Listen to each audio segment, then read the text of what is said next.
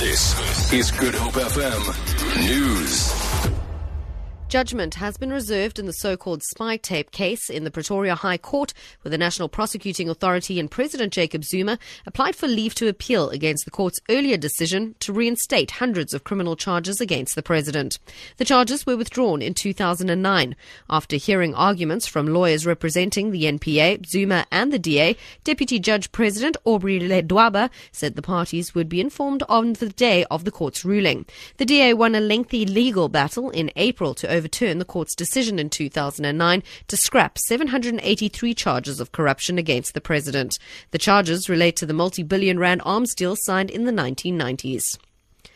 The two men who have been formally charged for the murder of Sergeant Bafundi Mdlalo in 2013 are expected to appear in court on Monday. Sergeant Mdlalo was gunned down in front of his home in Mitchells Plain three years ago.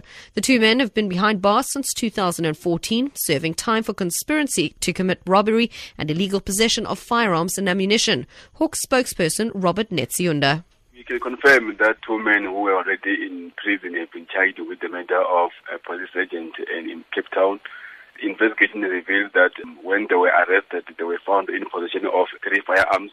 One of them was found to be belonging to the killed police officer. They have been charged with the murder of that officer and will be appearing before the Mitchells Plain Magistrate Court on Monday. Cape Town police are investigating the death of a man believed to be in his 50s after his body was found on the R300 near Kuils River this morning. Netcare 911 spokesperson Athlenda Mathe says the man was wearing shorts and a short sleeve t shirt when he was found. She says the man was declared dead on the scene. When we arrived on scene, we found police already on scene.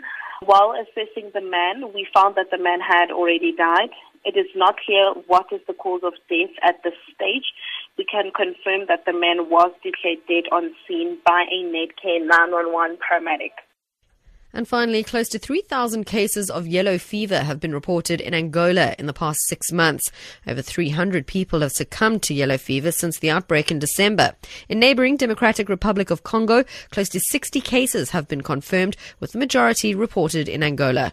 The virus is largely concentrated in main cities in Angola and the DRC, but there's a high risk of local transmission to smaller cities in both countries.